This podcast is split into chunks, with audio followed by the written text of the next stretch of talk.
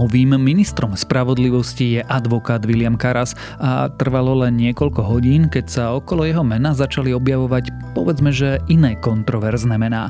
Minister tak ani nezačal a už musí vysvetľovať, s kým sa pozná a prečo. Dnes si teda o ňom niečo povieme. Je pondelok 19. septembra, meniny má Konštantín a dnes by sa malo počasie meniť. Nachystajte sa preto radšej aj na dážď, prípadne na prehánky. Má sa aj výraznejšie ochladiť, tak sa dobre oblečte. Denné maxima by sa mali pohybovať medzi príjemnými 8 až 18 stupňami. Počúvate Dobré ráno, denný podcast denníka SME s Tomášom Prokopčákom. Tucson, i30, Santa Fe, Ioniq 5. Tieto a ďalšie modely značky Hyundai nájdete v novootvorenom showroome Autopolis na Račianskej 155A v Bratislave. Nová predajňa Autopolis vás privíta v krásnych, novozrekonštruovaných priestoroch s prvou Hyundai elektrifikovanou zónou v Bratislave. Počas návštevy zaparkujete zdarma a môžete si dobiť svoj elektromobil. Navštívte Autopolis Hyundai Showroom na Račianskej 155A www.autopolis.sk. Dnešné správy ovplyvniť nemôžete, ale dopad inflácie na vaše úspory áno. Uložte ich v J&T banke na dvojročný termínovaný vklad s najvyšším úročením na trhu. J&T banka. Expert na investície.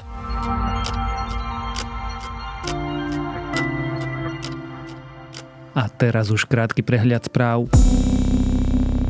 Nová vládna trojkoalícia sa s SAS dohodla, že v utorok otvoria septembrovú schôdzu. Rokovali sme o konkrétnych návrhoch zákonov a o podpore týchto zákonov. Pri niektorých zákonoch bude ešte rokovanie pokračovať, povedal poslanec Juraj Šeliga, pričom túto dohodu potvrdil aj líder SAS Richard Sulík. Informácie o údajnom zničení cintorína vojakov ruskej carskej armády v obci Ladomírova v Prešovskom kraji označila polícia za hoax. Šíriť ho malo ruské veľvyslanectvo na Slovensku. Generálny prokurátor Maroš Žilinka však napriek tomu povedal, že celú vec prešetrí. Minister obrany Jaroslav Naď mu odkázal, že to je hanba, že generálna prokuratúra zdieľa falošnú propagandu vytvorenú ruskou ambasádou, pričom kroky Žilinku podľa Naďa našej krajine veľmi ubližujú.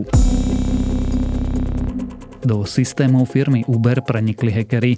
Firma teraz prešetruje rozsah útoku, no podľa dokumentov, ktoré útočník podľa denníka New York Times zverejnil, sa zdá, že mohol mať aj rozsiahly prístup aj k najcitlivejším údajom firmy. V oslobodených častiach Ukrajiny sa mali objaviť miesta, kde prebiehalo mučenie. Tvrdí to ukrajinská polícia, ktorá hovorí o 10 lokalitách v Charkovskej oblasti. Ukrajina to vyšetruje ako možné vojnové zločiny spáchané ruskou armádou. Vedci zistili, že naši predkovia domestikovali somára niekedy pred 7000 rokmi.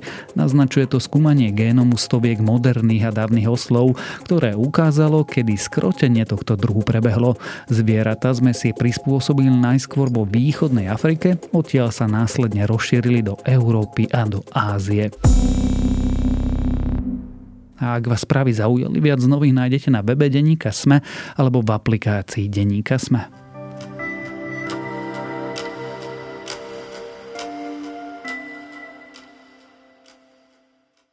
Doterajší predseda advokátskej komory William Karas je vo funkcii ministra ešte len od útorka, no už od prvých chvíľ musí vysvetľovať svoje vzťahy a prepojenia na pochybných ľudí. Takýmito slovami začína text Petra Kováča o novom ministrovi spravodlivosti. Najskôr sa hovorilo, že je zástanca neslávne známeho paragrafu 363, no potom sa okolo jeho mena začali objavovať zvláštni ľudia. Kto je nový minister, akí zvláštni tí ľudia sa okolo neho mali v minulosti pohybovať a aké sú vlastne jeho názory na riadenie rezortu, sa budem pýtať práve reportéra denníka SME Petra Kováča. Ja len krátko, ja som slobodný človek, mám rád svoju krajinu. Právnické vzdelanie som získal s vedomím, že mám zodpovednosť nielen za seba, ale aj za svoje okolie. Jednoducho pri takejto výzve, akej je dnes naša krajina, ak by som povedal nie na túto výzvu, zradil by som všetko to, prečo som študoval a prečo som žil a prečo som za svojich klientov bojoval. Ja si myslím, že justícia potrebuje pokoj, upokojiť, uistiť, že si táto krajina váži, že ju potrebuje a že má plniť tú úlohu, na ktorú sľubovali a prisahali, a so všetkými, ktorí sú bona fide, čiže dobromyselní, budem rád spolupracovať. Peter, prečo sa vlastne nástupcom Márie Kolíkovej stal práve Viliam Karas? To je v podstate odpoveď, ktorú nie celkom poznáme. Tá oficiálna je taká, že teda vládni predstavitelia sa radili s dvoma vážnymi kandidátmi na ministra a jeden z nich, ktorý teda sám to odmietol, povedal niekoľko mien, ktorí by teda boli podľa neho najlepšími ministrami spravodlivosti, a jedno vlastne bolo práve aj meno Viliama Karasa, doterajšieho niekoľkoročného predsedu Slovenskej advokátskej komory. V podstate až také prekvapivé to nie je. V minulosti sme videli, že keď sa strany, konkrétne Smer, snažili obsadiť práve tento rezort, takisto siahli po Tomášovi Borecovi, ktorý je zasa bývalý ministrom spravodlivosti a takisto prichádzal na rezort z pozície šéfa advokátskej komory. Možno je moja nasledujúca otázka trošku paranoidná, ale pri Oľano človek nikdy nevie, ale teda zohralo nejakú úlohu to, že Karas je členom kresťanského hnutia Fokolár? Oficiálne to určite povedať nevieme, pretože ako hovorím, vládni predstavitelia hovoria a zdôrazňujú, že teda ide o odbornú nomináciu, ktorú im niekto poradil. Na druhej strane v podstate aj sám to naznačuješ, ide o lídrov, konkrétne najmä Oľano, či už teda sa bavíme o premiérovi Hegerovi alebo ministrovi a šéfovi Oľano Igorovi Matovičovi, ktorí naozaj majú blízko k takýmto nomináciám ľudí, ktorí teda sú hlboko veriaci, čo sú napokon aj oni sami. Minimálne teda ideologicky im ide zrejme o blízkeho človeka, čo je určite výhoda pri rôznych kandidátoch. Keď si to naformuloval tak, že túto nomináciu im niekto poradil, my vieme, kto im ju poradil? Tak ako som naznačil, oni zatiaľ tak anonymne hovoria, že je to jeden z kandidátov, ktorých teda mali v merku. Neoficiálne sa hovorí o sudcovi Matulníkovi z Najvyššieho správneho súdu. Tento sám samozrejme, alebo teda nepotvrdil nejakým spôsobom, preto naozaj ide zatiaľ len o špekulácie. Kto je vlastne Viliam Karas? Rozprávali sme sa doteraz, ako sa stal ministrom. Aj to je v takej akejsi mlhe nejasnosti, ale kto je, čím je, kým bol a kým chce byť?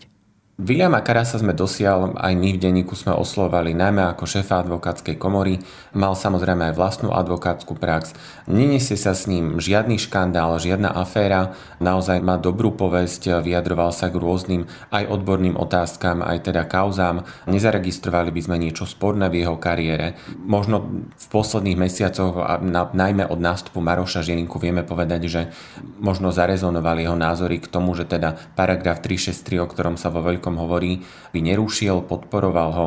Zároveň sme ho registrovali z výzvy, ktorá kritizovala ataky voči generálnemu prokurátorovi Marošovi Žilinkovi. Bola to dosť taká sporná výzva, pretože z časti ju teda podpisovali niektorí prokurátori. Hovorilo sa, že nie celkom, teda bol to ich nápad, že teda iniciátorom bol ktosi iný, ale to sú taktiež špekulácie. No a zároveň teda Viliam Karas sa vyjadroval v neprospech súdnej reformy, čo bola vlastne nosná vlajková loď jeho predchodkyne Márie Kolíkovej. Preto vlastne sa okamžite s jeho nástupom ozvali hlasy, že nakoľko je priechodná a realizovateľná tá reforma do budúcnosti. Tak slušnosť káže odovzdať rezort novému ministrovi, takže ja rátam s tým, že idem na rezort a odovzdám rezort novému ministrovi, tak som sa s ním aj dohodla. Samozrejme, že ho uvediem k tomu, v akom stave je reforma. Ak nerobí žiadne kroky, aby sa zablokovala, tak v úspešnosti celá sa spustí od 1. januára. My sme ako advokátsky stav kritizovali pôvodný návrh súdnej mapy. Táto, ktorá je dnes schválená, je v zásade po zásadnej intervencii tak advokátskeho a justičného prostredia, aj po vyvolaní rokovania u pána premiéra, na ktorom stretnutí sa v zásade táto podoba viac menej ustálila. Takže ja nevidím žiaden dôvod, prečo by takáto podoba, ako je dnes, sa implementovala, samozrejme za predpokladu, že je organizačno-technicky nastavená, čo zistím po príchode na ministerstvo. Ty hovoríš, že v jeho minulosti aspoň pre nás dosiaľ sporné body moc neboli, tie sa ale veľmi rýchlo objavili. Zároveň hovorí, že je zastanca 363, že nie je fanúšik súdnej reformy, ale ešte skôr, než sa k tomu dostaneme, on nie je náhodou s vlastným ministerstvom v súdnom spore? Nežaluje ho? Ak ideme slovíčkariť, nežaluje. Je to vec, na ktorú upozoril denník N a okamžite teda v tej odbornej obci sa o tom spustila debata, pretože naozaj Viliam Karas je v spore so ministerstvom spravodlivosti, ale zastupuje istého klienta, zatiaľ ho nešpecifikovali, tam advokátske tajomstvo, čo je v konečnom dôsledku bežná vec. No a teda na tých odborných fórach sa už rozputala debata o tom, že či je to v poriadku, či nie, pretože naozaj nehovoríme o jeho osobnej iniciatíve, ale o tom, že on si plní svoju advokátsku prax. Svoju prácu doterajšia naozaj len v úvodzovkách zastupuje niekoho v spore so štátom. To je síce v poriadku, ale plánuje s tým urobiť čo? Lebo v tomto okamihu zastupuje štát, tak sa tých klientov vzdá alebo prestane zastupovať? Určite prestane, on to viac menej vo svojom stanovisku už aj načrtol, s tým, že teda bude iniciovať, aby ho niekto iný zastúpil. To sa teda nebude zrejme týkať len tejto veci, takisto bude musieť riešiť aj ďalšie prípady, ktoré má na starosti, pretože ako minister samozrejme musí minimálne na nejakú dobu zanechať svoju advokátsku prax. Pretože aj ten argument je falošný. Ja rozumiem advokátskému tajomstvu a tomu, že asi advokát nechce vždy povedať, koho zastupuje, ale on už nie je advokátom, je ministrom a pochybné kontakty sú veľký problém pre samotnú bezpečnosť a fungovanie štátu a on tých pochybných kontaktov vo svojom okolí pár teda má. Kto sú to? Presne tak, tam je možno ale trošku spornejšie ako tento spor s ministerstvom spravodlivosti, tak to sú jeho podnikateľské kontakty, kde naozaj sa vyskytol vo firme Alfa Group, kde je prepojený s podnikateľom Ivanom Šubertom, ktorý je zase veľmi blízky obžalovanému Miroslavovi Tíbohovi. Ktorý bol v minulosti spájaný so stranou Smer, je obvinený z korupcie v rámci kauzy Mýtnik od augusta minulého roka. Miroslav Tíboh je obvinený, že mal slúžiť ako prostredník medzi vtedajším štátnym tajomníkom na ministerstve financií Petrom Pelegrínim a podnikateľom Michalom Suchobom. Toho času budúci mesiac s ním začína aj súdny spor a naozaj ide o dosť pofidérnu známosť. V podstate prvý deň, dva po menovaní Viliama Karasa sme čakali, že či sa nový minister pozná aj osobne s týmto sporným podnikateľom. On napokon povedal, že nie a že rovnako sa nepozná ani s Jaroslavom Strnadom, československým zbrojárom, ktorý má teda takisto rôzne pofiderné kontakty na politikov a to už v oboch krajinách. No ale teda Viliam Karas hovorí, že takisto napriek tomu, že teda so Strnadom sedí v dozornej rade, osobne sa s ním nepozná.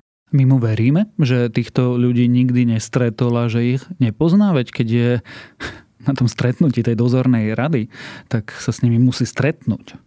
Určite sa s nimi musí pracovne stretávať, či majú nejaký osobný vzťah, zatiaľ nemáme dôvod pochybovať, že teda nemajú, tak ako minister hovorí, nič zasa nenasvedčuje opaku.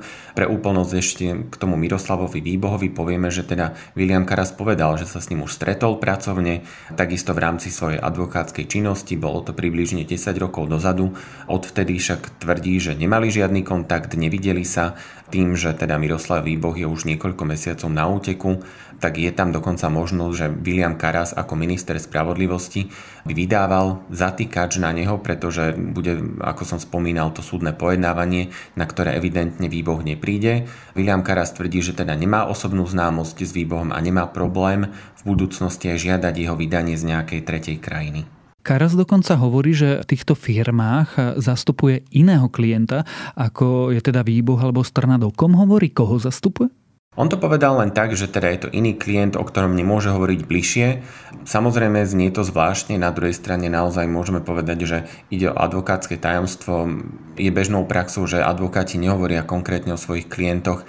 Je možno na zvážení, či by v tomto prípade Viliam Karas nemal požiadať o súhlas daného klienta, aby teda zverejnil jeho meno.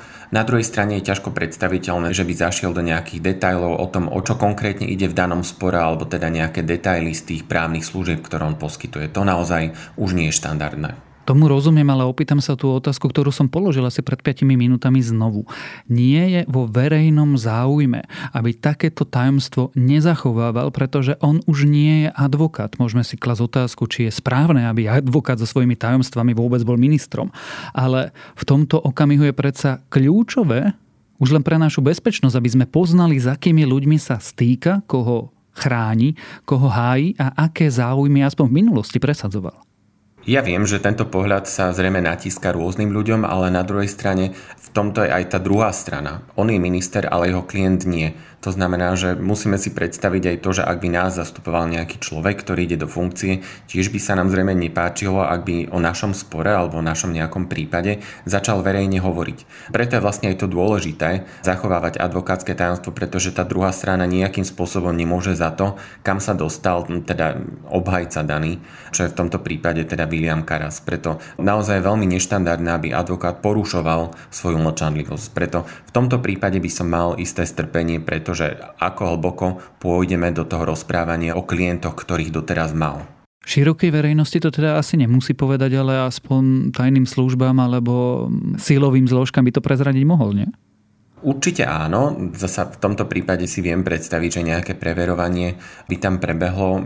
On teda nepotrebuje previerku z titulu svojej funkcie. Na druhej strane isté preverenie z hľadiska bezpečnosti je zrejme štandardom, ktorý si viem predstaviť. Pýtam sa to dokola preto, že predsa len tí ľudia, ktorí sa okolo ministra Karasa mali údajne pohybovať, sú povedzme kontroverzní. A to sme nespomenuli ani všetkých. Rozprávali sme o Výbohovi, o Strnadovi, ale sú tam vlastne ďalší kontroverzní podnikatelia. V podstate áno aj nie, pretože tam ide o znova nepriame napojenia. Tak ako som spomínal zbrojára Jaroslava Strnada, tak oni vlastne v zbrojárskom biznise aj so svojím synom Michalom Strnadom, oni sú naozaj že menšinovým spoločníkom v MSM Nováky. No a vlastne tam figuruje Marian Goga, ktorý je zasa obvinený z legalizácie príjmov trestnej činnosti. No a v tej vlastne kauze je zapojený aj bývalý šéf hmotných rezerv Kajetan Kičura. Čiže naozaj všetko ide o pomerne nepriame prepojenia tým, že minister hovorí, že spomínaného Jaroslava Strnada nepozná osobne. Zatiaľ nemáme dôvod neveriť mu. Každopádne to trošku necháva takú pachuť na podnebí Olano, alebo teda konkrétne Igor Matovič o týchto prepojeniach vedelo a nemali by si politici najskôr zistiť, koho to navrhujú za ministra? Tak sme sa dohodli, že to budú čisto odborné nominácie a aj meno Viliama Karasa navrhol človek, ktorého my sme chceli za ministra spravodlivosti a potom ja som mu dal takú záľudnú otázku, že nech povie 3 mená, ktorí by boli lepší ministri spravodlivosti ako ona. Na moje prekvapenie veľmi tak ústretovo sa rozprávalo o 3 ľuďoch a jeden z toho je Viliam Karas. To bola opäť raz taká zarážajúca odpoveď, ktorej sme sa dočkali od Igora Matoviča, pretože on povedal, že o rôznych prepojeniach či už na Výboha alebo Strnadovcov nevie a teda, že sa o to bude zaujímať, ale on tak alibisticky povedal, že teda rád sa dočíta, čo napíšu médiá, keď teda budú zisťovať to prepojenie a ten vzťah daných ľudí, čiže on evidentne nejakú bližšiu vedomosť o tom, že v akých kruhoch sa pohybuje Viliam Karas alebo kde všade sa angažuje, tak asi nemal. Naozaj v podstate politici stále zotrvávajú na stanovisku, že nejde o stranického nominanta, ale o človeka, ktorého im poradili, nakoľko si ho preklepli, zatiaľ nevieme, ale vyzerá, že nie je úplne dôkladne. Opýtam sa to znovu. Nemali by o tých prepojeniach vedieť, keď ho teda navrhujú? Určite mali, pri takýchto nomináciách by to mala byť samozrejmosť. Prejdeme ale do tej praktickej roviny. Aký by mal byť, alebo aký bude Viliam Karas minister? Čo so súdnou mapou, ktorú kritizoval? Čo s 363, ktorá mu vlastne vôbec neprekáže? To je veľká otázka, pretože na Márii Kolíkovej sme videli, že ona teda má rozbehnuté viaceré veci, dávala ešte aj tesne pred svojím odchodom na pripomienkové konanie trestný poriadok, kde je aj súčasť tých zmien, ktoré ona navrhuje aj úprava 363, ktorá je tá kontroverzná. Na druhej strane Viliam Karas bol jeden z tých zástancov, ktorí teda sa ozývali za to, aby generálnemu prokurátorovi zostala táto možnosť, ktorá je sporná naozaj mnohými označovaná za nadbytočnú. On teda trošku si viac dáva pozor od toho nástupu pred pár dňami do funkcie. Povedal, že bude k tomu organizovať okrúhle stoly. Ako som už viackrát uviedol, ten je súčasťou trestného poriadku, ten je tiež v medzinárodnom pripomienkovom konaní. Opakujem, aj túto zvolám odborné stoly, odborné diskusie a zabezpečíme to, aby trestný poriadok garantoval tak práva obhajoby, ale samozrejme dokázal efektívne, účinne, skrátený lehotách realizovať trestnú politiku štátu jednoducho dotiahnuť. Na druhej strane ale už z tohto prístupu vidíme, že nebude toto isté, ako keby pokračovala Mária Kolíková, ktorá teda mala jasno, čo chce spraviť, aké úpravy a dokiaľ chce zájsť, možno aj naozaj v tom zužovaní kompetencií generálneho prokurátora. Tu vidíme, že urobí sa ako keby krok späť a znova sa bude možno aj váhať, že čo s tým áno, čo s tým nie. A to isté sa vlastne bude týkať aj súdnej mapy.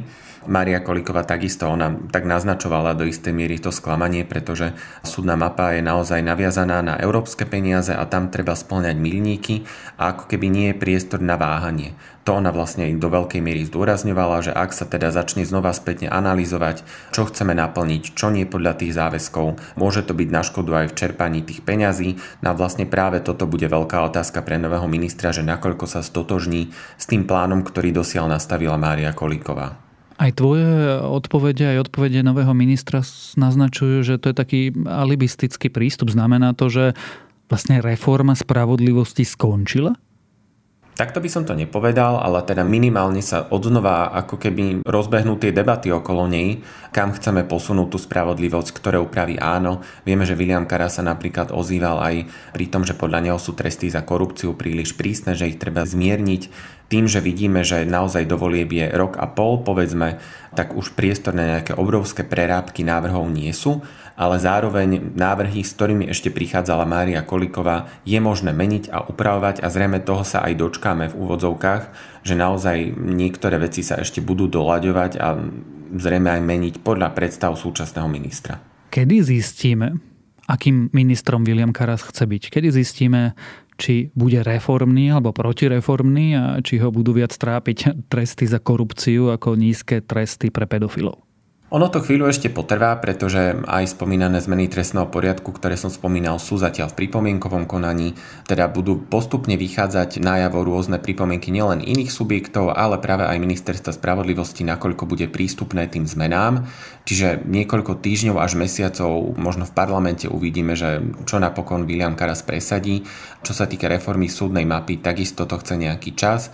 Vieme, že od januára by mali začať fungovať správne súdy na úrovni krajov, takisto vlastne celá reforma, kde sa presúvajú niektoré súdy, je fixovaná na január a v podstate vtedy uvidíme, že nakoľko William Karas sa stotožní a vloží do tejto reformy, že naozaj popresúva povedzme niektoré budovy, či už v Bratislave alebo v iných mestách, do iných sídel. Čiže vlastne najneskôr v tom januári už uvidíme, nakoľko sa angažuje pri tých rozbehnutých veciach.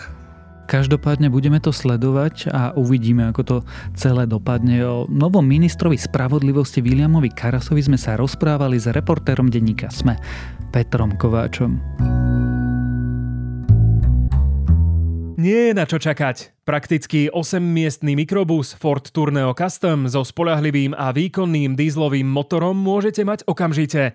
Rozhodnite sa pre pohodlie, moderné technológie a bohatú sériovú výbavu, ktorú ocení celá rodina.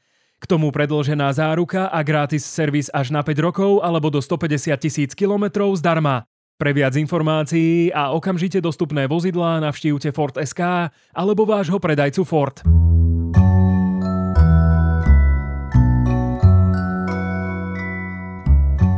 A dnes máme pre vás namiesto odporúčania prosbu, alebo teda úlohu. Chystáme Dobré ráno o bojoch na Ukrajine a chceme ho urobiť inak. Namiesto našich otázok budeme odpovedať na tie vaše. Takže ak sa chcete spýtať, čo si o Ukrajine, napíšte nám vašu otázku na e-mail dobrerano@sme.sk. Ešte raz, dobrerano@sme.sk. Čas máte do útorka večera. Odpovedať na ne budeme vo štvrtkovej epizóde. A to je na dnes všetko, majte príjemný štart do nového týždňa a dávajte na seba pozor. Počúvali ste Dobré ráno, denný podcast denníka SME s Tomášom Prokopčákom.